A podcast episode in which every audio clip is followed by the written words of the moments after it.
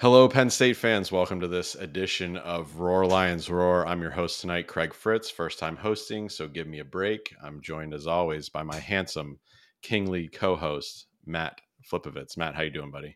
Craig, I'm good. It was uh it was like 57 degrees when I took the train to work this morning and it feels like fall.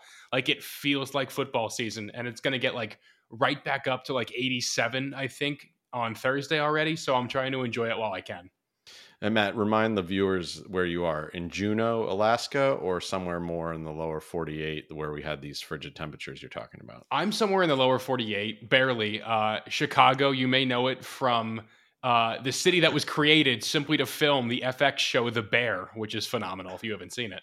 I have not seen it, but the reviews are outstanding. And being an industry veteran, I am excited to watch uh, watch it at some point. All right. Um, so tonight we're going to talk a couple things real quick, short podcast. We're doing stock up, stock down, little game we like to play here at Roar Lions Roar. And Matt, after watching the first two games of this Penn State football season, give me your first stock up unit of the season. It's got to be the wide receivers. Uh, Mitchell Tinsley has answered every question I had about him.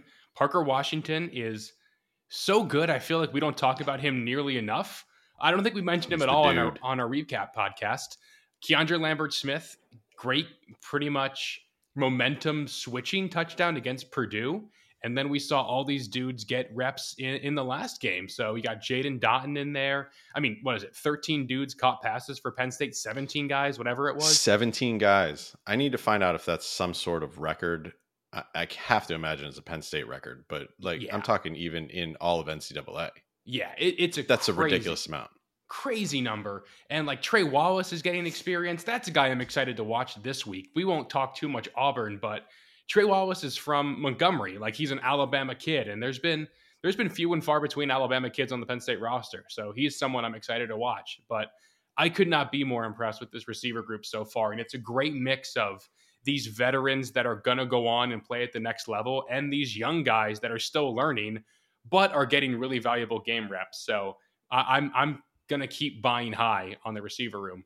I'm going to go stock down to start here, and uh, one spot where I am mm, very concerned, even in a blowout, uh, is is place kicking. Um, we had a mixed missed extra point, missed field goal. I am really worried about Jake Pinegar's confidence um, as we go into a hostile, as Penn State goes into a hostile environment uh, in Auburn and I just have the sinking suspicion that at some point you never want to see it, but at some point a, a game's going to come down to a crucial kick, and I, I don't know if he has the confidence right now, and I certainly am struggling to find the confidence in the place kicking game, and it just feels like something that is it at at this point it should be seamless. You have a veteran uh, veteran long snapper, you have a new holder, but Pinegar's been here for a long time, and um, perhaps talks of injuries last year aside, uh, it's it's it's a struggle for him right now, and I really hope that they can figure something out. Yeah, it's crazy. So let's stock up is on punting, but stock down is on kicking. I think we, we would not have predicted that this time two weeks ago. I mean, Barney, baby, it's my amazing. king. All right, let's move to the next um, stock up, stock down. Give me uh, a, a unit that has you concerned uh, as we head into week three. Yeah, right now, uh, surprisingly for me, it, it's edge rushers. And the biggest splash plays by that unit so far has been Amin Vanover forcing a fumble and leading to a safety. And, and he's the most unconventional of that group, like the only one not to play with his hand in the dirt every down. If you think about it, Penn State's leader in sacks right now is Johnny Dixon, who is a corner for those who forget. Um, that's not that's not good. That's not what we needed to see. And for a Manny Diaz defense that we really thought would go out there and really create havoc plays behind the line of scrimmage. I mean, Ohio got more sacks on Saturday than Penn State did. That's that's unacceptable. Four to one. Yeah. Yeah. I, I cannot believe that this unit's having such a hard time. And and I was really ready to look past it against Purdue because I thought that Purdue got passes out pretty quickly, but if you look at the average depth of target from that game, so the A dot for Purdue receivers in that game, it was over eight yards. So it's not like these were little four yard dink and dunk passes like I originally thought it was. Right. So I think there's really concern for this unit. And you know, I don't know if Smith Vilbert's going to help if he becomes available uh, sometime soon, but sure, you need more out of that starting group. You need more out of Adisa Isaac. You need more out of Chop Robinson. I mean, Chop's making plays, but he the, just the numbers that I really want to make me think this Penn State front can be upper echelon of the sport. It just the proof's not there yet for me. Yeah, it has definitely been a struggle, and like you said, Smith Vilbert is this a wild card? Is you know is Nick Tarburton a ceiling player? Is he you know is he going to be able to contribute in a meaningful way? Mm-hmm. Chop is obviously flashed, and he seems to be in the right position a lot of the time, but um, it needs to turn into you know moving the quarterback off the spot, altering throws, getting hits on the quarterback. Really, we want to see those jerseys dirty, not you know them standing back there unfettered all day. Um, I'm going to go with a stock up and a slight curveball. I'm talking the true freshman class stock Ooh, up right okay. Now. I like this. Okay, so we went into Purdue. We saw seven true freshmen play in a game that was four, ended up being a four point game. That is tight, right? And then we come home to Ohio, and you add on top of those seven at least, I think six more. Drew Shelton played on the O line. Uh, Vega Ioane played on the O line. KJ Winston played safety. Um, Saunders played. Kaden Saunders played at wideout. Amari Evans played at wideout.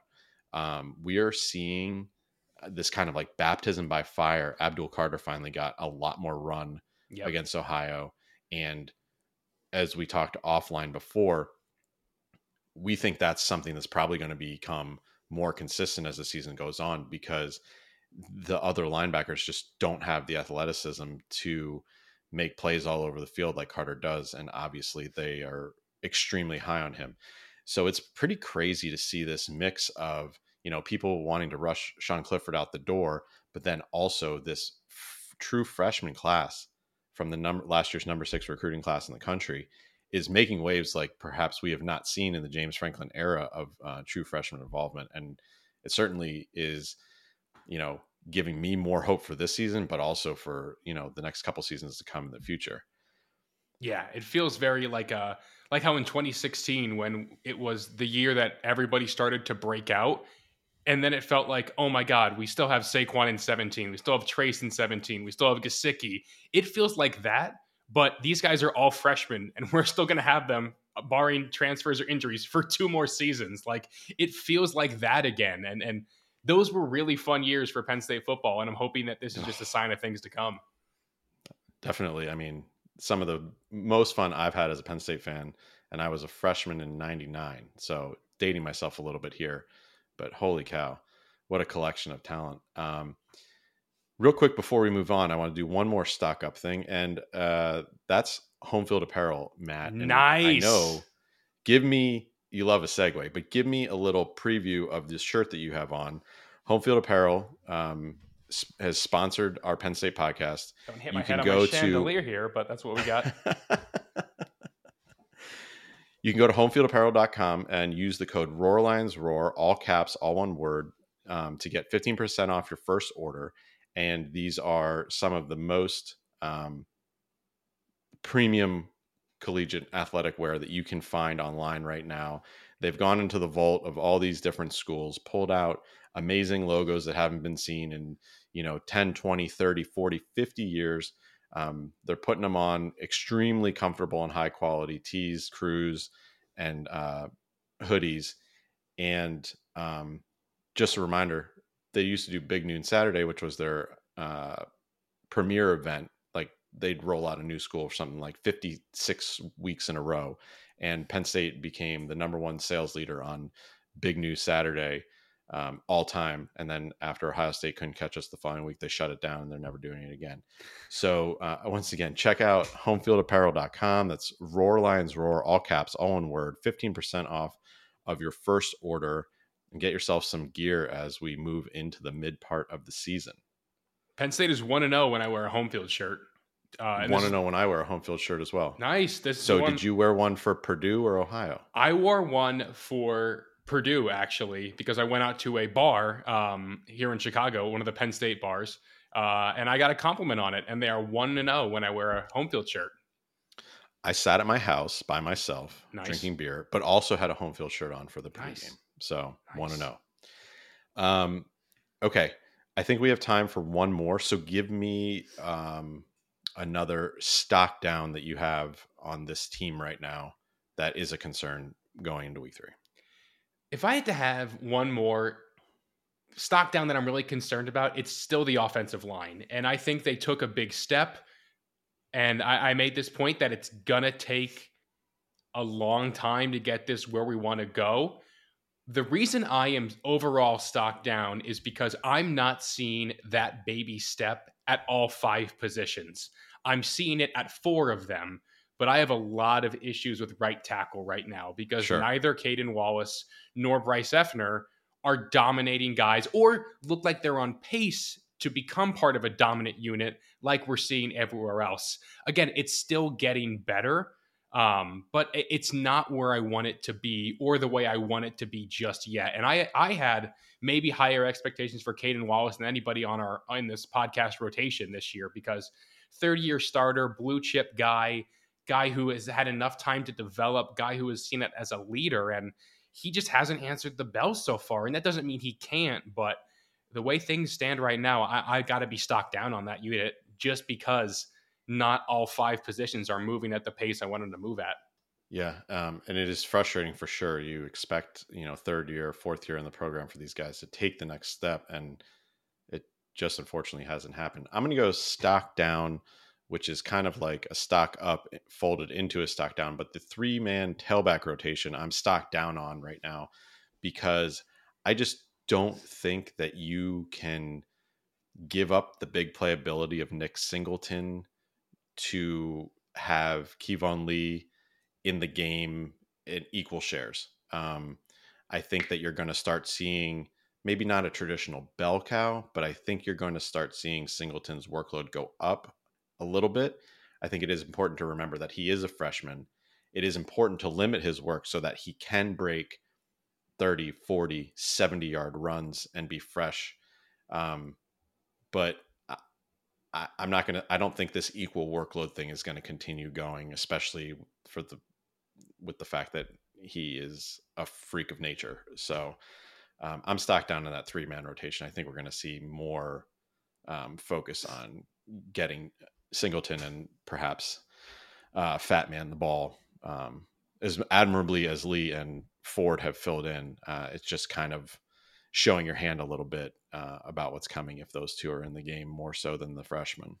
Yeah, uh, Franklin said in his presser, I believe post game, I don't think it was the one today, that as the season goes on, some guys are going to see their roles increase, some guys are going to see their roles decrease. Uh, I, I don't know if that was a, a thinly veiled comment about that running back room, but that's where my mind went right away. It's a fair assessment. Um, okay, we'll do a, a silly stock. I have a silly stock down right now. Um, we're going. Penn State's going to uh, Auburn. It will be the first true Big Ten team to play in Jordan Hare. And Wait, uh, ev- I'm going to give you an opportunity. What's that? Ever?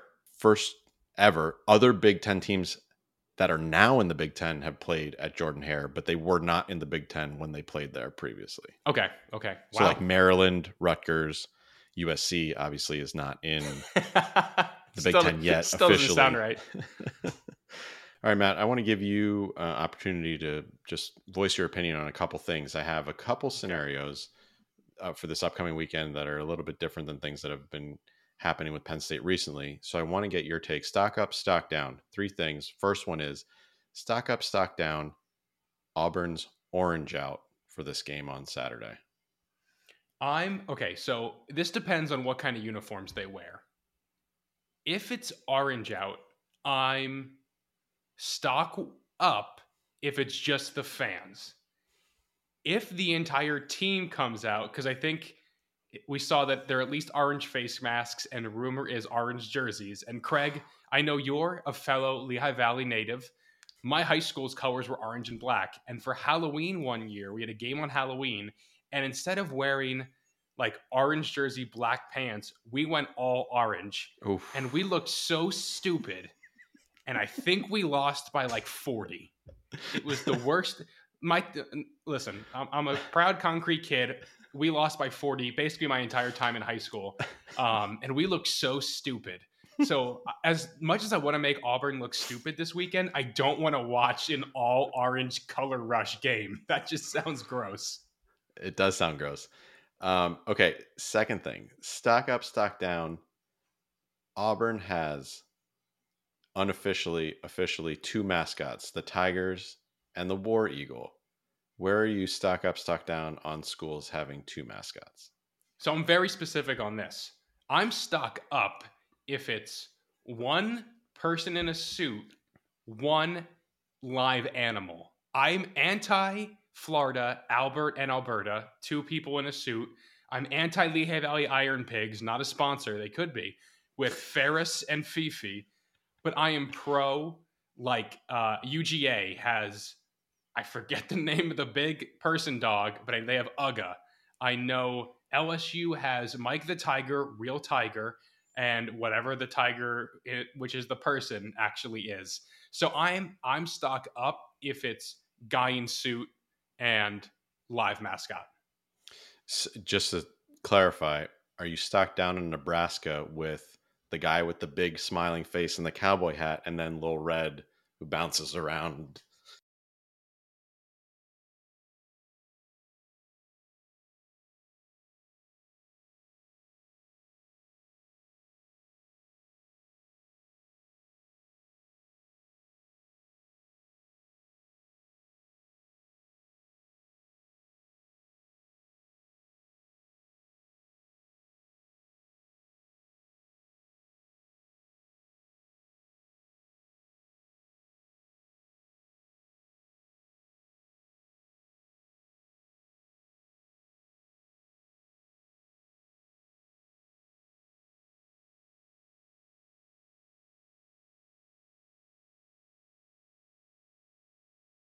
Oh, that's good.